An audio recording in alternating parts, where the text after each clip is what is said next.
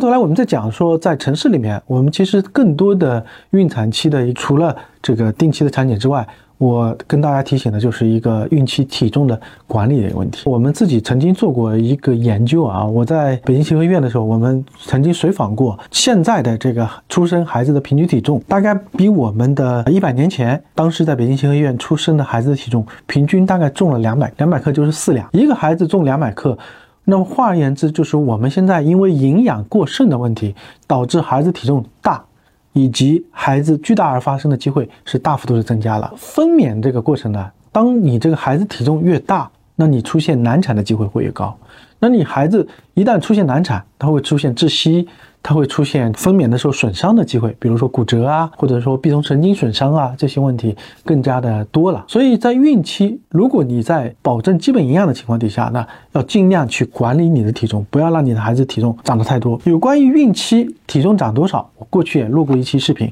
总体来说的话，你是一个正常体重的话，大概长个十五斤左右的体重就可以了。那事实上，我们很多人现在这个体重是大幅度超标的，所以对于更多的人，我想要说的是，说你要注意你的孕期的时候，要对你的体重要精心管理，避免孩子体重长得过多过快，造成孩子巨大儿，巨大儿对你反而不利，对孩子也不利。所以这是龚医生在如何孕育一个健康的孩子当中，也是一个非常重要的一个忠告和建议。我是郭万明生。有关于孕产期的一些保健的一些问题的话，大家可以翻看一下我过去的一些历史视频。抖音。